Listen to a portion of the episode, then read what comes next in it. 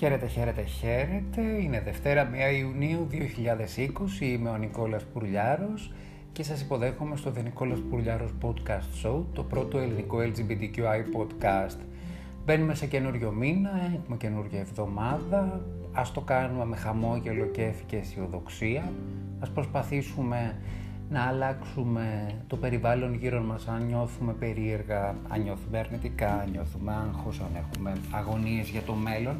Ας σκεφτούμε ότι αυτός ο Ιούνιος θα είναι ο καλύτερος Ιούνιος της ζωής μας. Στο εισαγωγικό κομμάτι ακούσατε μια μουσική σύνθεση, ένα υπέροχο τραγούδι του Λούτσιο Ντάλα, La Sera dei Miracoli, Αποφάσισα να ξεκινάω πάντα με ένα τραγούδι γιατί έχω και μια έτσι ευρύτερη διάθεση να θέλω να μοιραστώ μαζί σας και τις αγαπημένες μου μουσικές οπότε όσοι με ακούτε από το Anchor θα μπορείτε να ακούτε και αυτές τις υπέροχες μουσικές φίνες.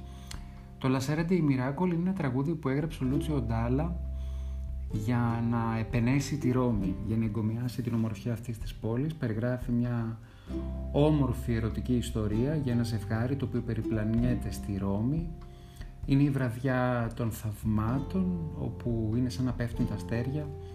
Είναι σαν να έρχεται εκείνη η μαγική στιγμή που μαζί με το άλλο σου μισό περπατάς χέρι-χέρι στην πιάτσα Τελπόπολο, στην πιάτσα Δεσπάνια και απολαμβάνεις τη γοητεία της ε, αιώνιας πόλης.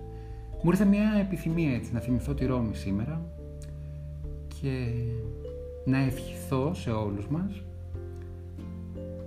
να έρθει σύντομα η ευκαιρία που θα μπορέσουμε να πάμε στη Ρώμη έτσι όπως θέλουμε, με το έτερό μας ήμιση, να πάμε σε μια Ρώμη διαφορετική από ό,τι την είχαμε στο παρελθόν.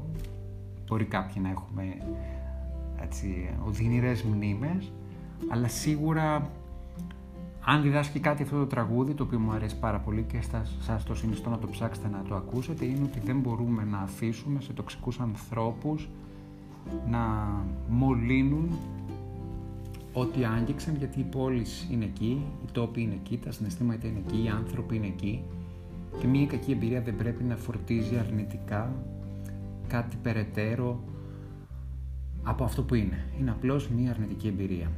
Και εμένα μου λείπει πάρα πολύ η Ρώμη, θέλω να στείλω τα φιλιά μου σε αυτή την υπέροχη πόλη, η οποία μέσα μου έχει γράψει με έναν ιδιαίτερο τρόπο και το αφήνω έξω από τις μνήμες Λέω προσωπικά για τη δική μου ιδιαίτερη σχέση με τη Ρώμη, πόσο πολύ την αγαπάω και πόσο πολύ μου έχει λείψει σκέψη ότι θα κατέβω από τα ισπανικά σκαλοπάτια για να κάνω τη βόλτα στο κάμπο Fiori ή να περιπλανηθώ στις γειτονιές της. Ας κάνουμε όνειρας, ας κάνουμε τα όνειρα στόχους βασικά και προχωράμε στη δική μας εκπομπή, στο δικό μας επεισόδιο, στην επικαιρότητά μας μην ξεχνάμε ότι φέτος ο Ιούνιος είναι ο Pride Month. Κανονικά θα είχαμε όλα τα Gay Pride αυτό το μήνα. Δυστυχώς λόγω κορονοϊού έχουν αναβληθεί όλα.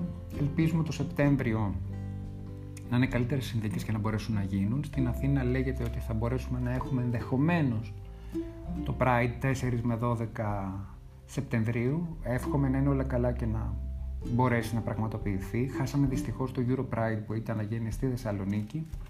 Α ελπίσουμε ότι του χρόνου θα επανέλθει δυναμικά αυτή η σκέψη να φιλοξενήσει η χώρα μας και η δεύτερη μεγαλύτερη πόλη, η Θεσσαλονίκη, τα Pride όλης της Ευρώπης και να δώσουμε έτσι ένα εξαιρετικό παράδειγμα και να κάνουμε και μια καλή εντύπωση ότι μπορεί να φέρουμε σε αυτή τη χώρα και γκέι τουρισμό. Η Θεσσαλονίκη από την εποχή του Γιάννη Μπουτάρη είχε μπει σε αυτή τη διαδικασία. Είχε γκέι τουρισμό η Θεσσαλονίκη. Είχε κάνει πολύ καλή δουλειά ο, απερ, ο απερχόμενος δήμαρχος. Ελπίζω ο κύριος Ζέρβας να το συνεχίσει. Ξεκινάω και πάλι με τις Ηνωμένες Πολιτείες. Γίνεται χαμός, ο κόσμος είναι στους δρόμους. Η δολοφονία του George Floyd είναι σοκαριστική. Προκύπτουν όλο ένα και περισσότερες πληροφορίες για την κατάχρηση εξουσίας. Έρχονται όλο ένα και νεότερες πληροφορίες ότι οι αστυνομικοί που δολοφόνησαν τον George Floyd το έκαναν εν πλήρη συνειδήση. Δεν μπορεί να έχεις έναν άνθρωπο πεσμένο κάτω και να σου λέει δεν μπορώ να αναπνεύσω, δεν μπορώ να πονάω παντού και να συνεχίσεις να τον πατάς. Είναι ξεκάθαρο ρατσιστικό, είναι ξεκάθαρα ρατσιστικό το μένος. Ο Τραμπ περί αλλού τυρβάζει. Το περιοδικό Time με δύο διαφορετικά εξώφυλλα του δείχνει την πόρτα της εξόδου από το Λευκό Οίκο. Το Το ένα εξώφυλλο είναι να δείχνει τον Τραμπ με ένα σκίτσο αλλά, αλλά Χίτλερ και το δεύτερο είναι ένα ολόμαυρο με μια πόρτα που ανοίγει και δείχνει στον Τραμπ ότι πρέπει να ανοίξει την πόρτα και να φύγει.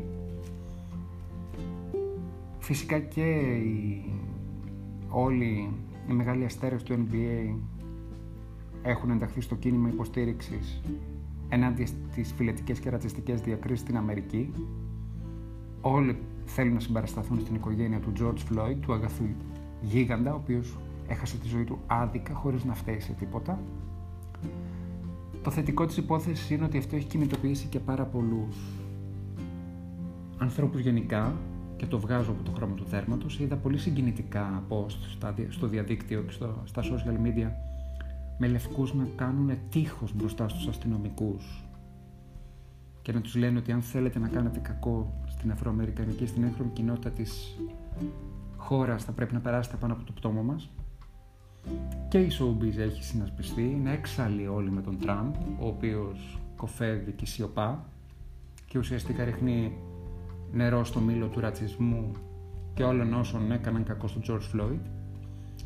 Η Taylor Swift είπε στα social media της ψηφίζουμε όλοι για να φύγει ο κύριος.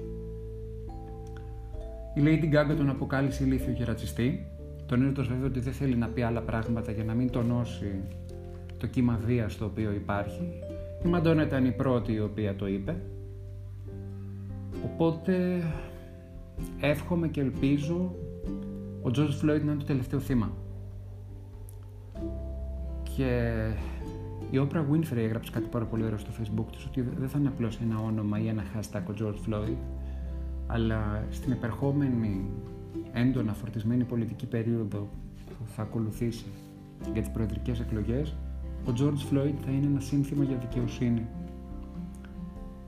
και επιμένω να λέω ότι και εμείς από εδώ που η φωνή μας είναι πολύ μικρή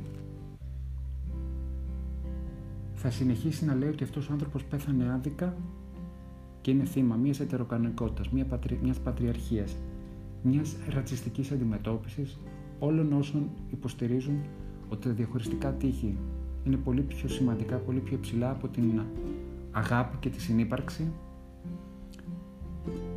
και δεν θέλω να συνεχίσω να πω κάτι άλλο. Είμαι συγκινημένος.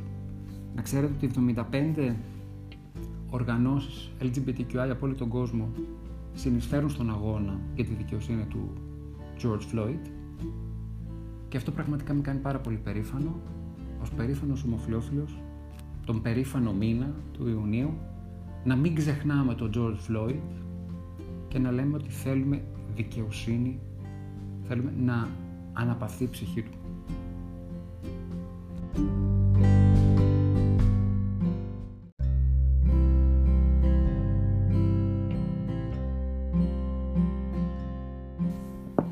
Το γεγονός ότι γιορτάζουμε το Pride και ότι ίσως περισσότερο από κάθε άλλη φορά στη σύγχρονη ιστορία να έχει σημασία το να βγούμε στους δρόμους και να διαδηλώσουμε την περήφανη ύπαρξή μας τροφοδοτείται άλλωστε και από τα γεγονότα της επικαιρότητας. Μην ξεχνάτε ότι ακόμη δεν έχει λυθεί η υπόθεση του Ζακ Κωστόπουλου. Πάρα πολύ ωραία τα λέμε για τον George Floyd, αλλά και εδώ έχουμε ζητήματα τα οποία πρέπει να λυθούν. Δεν είμαστε και αρκετά πίσω και καμιά φορά βολεύει το ότι ασχολούμαστε με την επικαιρότητα εκτός Ελλάδας, αλλά τελικά η υπόθεση του Ζακ είναι καυτή και βλέπω ότι ακόμη δεν έχουμε πάρει αυτά, δεν έχουμε αυτά αποτελέσματα, δεν έχουμε πάρει απαντήσεις και ακόμη δεν έχουμε δει τους υπέτειους να αντιμετωπίσουν τις συνέπειες του νόμου. Και σίγουρα θα ήταν πολύ διαφορετικά τα πράγματα αν δεν επρόκειτο για τον Ζακ Κωστόπουλο, ο οποίος ήταν ένας γκέι ακτιβιστής. Νομίζω ότι εκεί υπάρχει ομοφοβία. Ομοφοβία και ρατσισμός δυστυχώς υπάρχει και στην υπόθεση του ηθοποιού Γιώργου Καρκά, ο οποίος αθωώθηκε πανηγυρικά από το δικαστήριο για την υπόθεση βιασμού του, την υποτιθέμενη, τον υποτιθέμενο βιασμό του αστού ε, ταξιτζή. Δυστυχώς, μία εκπρόσωπος της δικαιοσύνης, αν δεν κάνω λάθος είναι εισαγγελέας, αποφάσισε να κάνει, να ζητήσει εφετείο και να ξανασύρει το Γιώργο Καρκάς στα δικαστήρια. Πρωτοδίκος άνθρωπος έχει αθωωθεί. με ένα δικό τους επιχείρημα ότι τάχα δεν συνεκτιμήθηκαν σωστά όλα τα στοιχεία ξανακρεμάει στα μανταλάκια αυτόν τον άνθρωπο. Είναι φρικτό και απεχθές. Νομίζω ότι γίνεται γιατί πρόκειται για έναν ομοφιλόφιλο άντρα. Και χρέος μας νομίζω είναι να μην επιτρέψουμε το αυγό του φιδιού να σπάσει και να εποιαστεί. Να εποιαστεί και να σπάσει το είπα για να λάθος. Ωραία παίξαν ορισμένοι με την εκλογή, της Χρυσής, με την εκλογή βουλευτών της Χρυσής Αυγής στο Ελληνικό Κοινοβούλιο. Ωραία παίξαν ορισμένοι αριστεροδεξιοί ότι μέσα στον αντισυστημικό αχταρμά συμπορευόμαστε με όποιους θέλουν μια γενικότερη αναστάτωση. Μην το ξεχνάμε αυτό. Υπήρξαν πολύ συγκεκριμένες γέφυρες επικοινωνίας αντισυστημικές ενάντια στην Ευρώπη και στο ευρωπαϊκό προφίλ της χώρας τα προηγούμενα χρόνια και η ευθύνη αυτή βαραίνει όλους όσους τροφοδότησαν νερό στο μήλο αυτού του περίεργου τερατουργήματος πολιτικού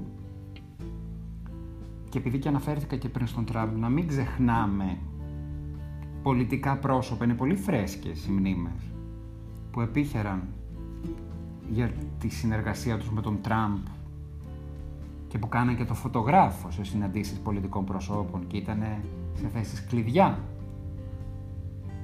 Και να μην ξεχνάμε ποιος ήταν ο Πάνος Καμένος στην πρώτερη διακυβέρνηση, δεν έχει περάσει πάρα πολύς καιρός. Και να μην ξεχνούμε ποιοι ήταν τα φιλαράκια και οι συνεταίροι του Πάνου Καμένου. Και να μην ξεχνούμε ότι κάποια μέλη του κόμματος του Πάνου Καμένου έχουν κομβικούς ρόλους σήμερα σε άλλους πολιτικούς φορείς Σας παρακαλώ πολύ να λέμε τα πράγματα με το όνομά τους. Και εν πάση περιπτώσει, εγώ έχω να σας πω ότι το γκέι κίνημα στην Ελλάδα και ο γκέι ακτιβισμός πρέπει να είναι παντού. Κάνουν λάθος όσοι νομίζουν ότι περιχαρακώνεται σε έναν χώρο. Θέλω να τα πω σκέτα νέτα. Ορισμένοι εκμεταλλεύονται το γκέι κίνημα για πολιτικούς σκοπούς. Και γι' αυτό τον λόγο μόνο να χειροκροτήσω μπορώ τον Κώστα Μπακογιάννη, τον Δήμαρχο Αθηναίων, ο οποίος υποδέχθηκε μέλη του ΣΥΔ ε, πριν από μερικές μέρες, τον, το, του σύνδεσμου των διεμφυλικών και συζήτησε μαζί τους. Και για να μην υπάρχουν παρεξηγήσεις, επειδή τα έχω πει και ξεκάθαρα για τη δική μου πολιτική ταυτότητα, εγώ δεν είμαι κεντροδεξιός και ούτε θα ψήφιζα τον Κώστα Μπακογιάννη αν ήμουν δημότης Αθηναίων. Καθόλου.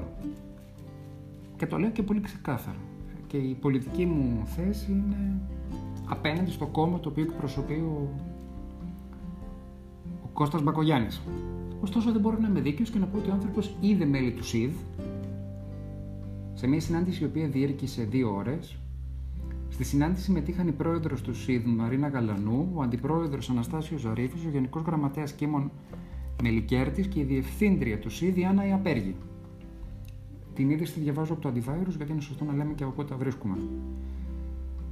Στην αρχή της συνάντησης συζητήθηκε η ανάγκη για τη συνέχιση χορηγίας του Δήμου Αθηναίων σχετικά με την κάλυψη τροφίμων και ειδών πρώτης ανάγκης μέσω του Κέντρου Υποδοχής και Αλληλεγγύης του Δήμου Αθηναίων για τρανς και ΛΟΑΤΚΙ πρόσωπα που βρίσκονται σε οικονομική αδυναμία, μια συνεργασία που ξεκίνησε από τον Απρίλιο του 2020 μέσω της πανδημίας του COVID-19. Εκ μέρους του ΣΥΔ φυσικά τέθηκαν και άλλα ζητήματα όπως οι προκλήσεις που προκύπτουν από τη διαδικασία του νόμου 4491 του 2017 για την αναγνώριση ταυτότητας φύλου, ε, καθώς και ε, το σύμφωνο της ίσης μεταχείρισης ε, που ψηφίστηκε το 2016 είναι ο νόμος 4443 του 2016 όπως σας είπα. Και τέθηκαν και άλλα ζητήματα. Δεν έχει νόημα να κάνουμε αναλυτική συζήτηση γι' αυτό. Το θετικό είναι ότι ένας εκπρόσωπος της ελληνικής πολιτείας κάθεται και ακούει τα πρόσωπο τους ΣΥΔ. Και αυτό πρέπει να το επικρατήσουμε. Και όποια και αν είναι η κομματική μας ε, τοποθέτηση, με αυτούς τους ανθρώπους πρέπει να μιλάμε. Γιατί πρέπει να βρούμε λύσεις. Ή περιχαρακώσεις. Και το εγώ δεν είμαι αυτό.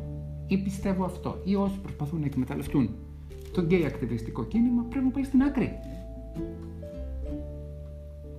Στο περσινό Pride καθώς περπατούσα για να βγάλω φωτογραφίες, ερχόντουσαν μέλη από ένα πολύ συγκεκριμένο κόμμα και σχεδόν μου κάναν bullying γιατί δεν ήμουν στο δικό τους περίπτερο και μου λέγαν ήρθες εδώ, σε αυτούς οι οποίοι είναι έτσι, γιουβέτσι, καμία σχέση. Να λέμε τα πράγματα με το όνομά τους. Σεβασμός, παιδιά. Σεβασμός.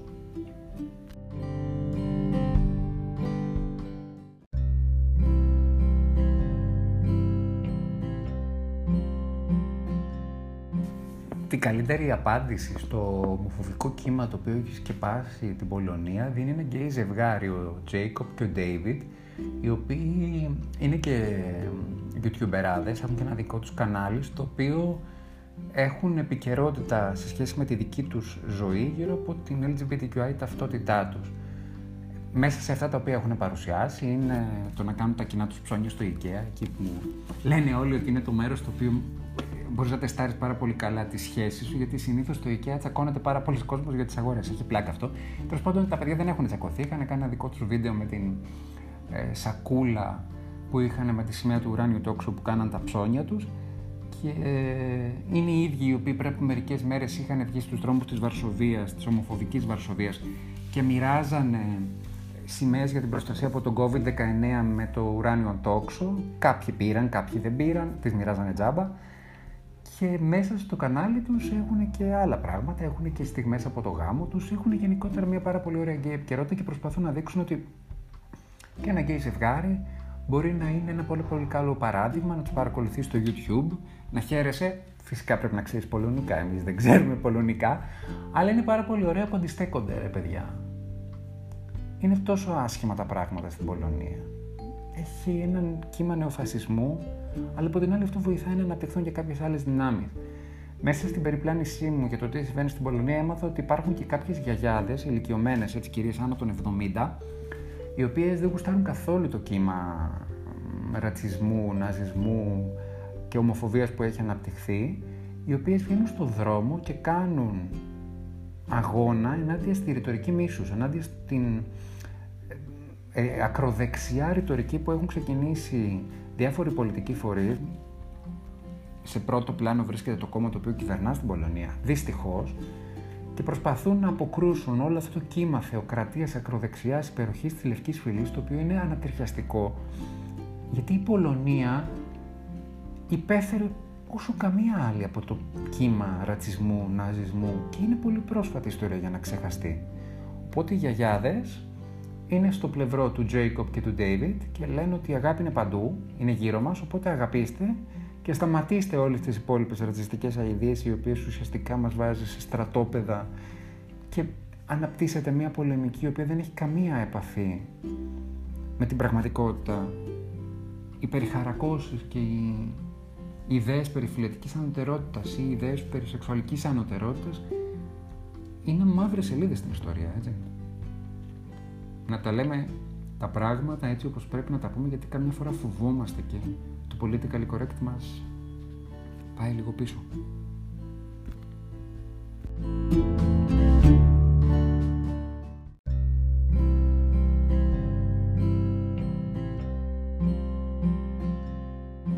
Σκέφτομαι να ξεκινήσω στα social media ένα κίνημα, ένα hashtag το οποίο θα λέγεται Justice for Sofia Βόσου, Justice for Άνοιξη. Το λέω αυτό γιατί πριν από μερικές ημέρες το επίσημο κανάλι της CBU που διοργανώνει το διαγωνισμό τραγουδιού τη Eurovision ε, έκαναν ένα, μια, ένα, εγγενήσαν ένα καινούριο θεσμό που λένε Relieve the Tension.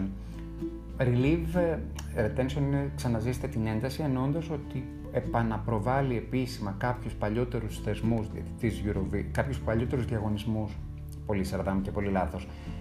Το ξαναπάμε από την αρχή.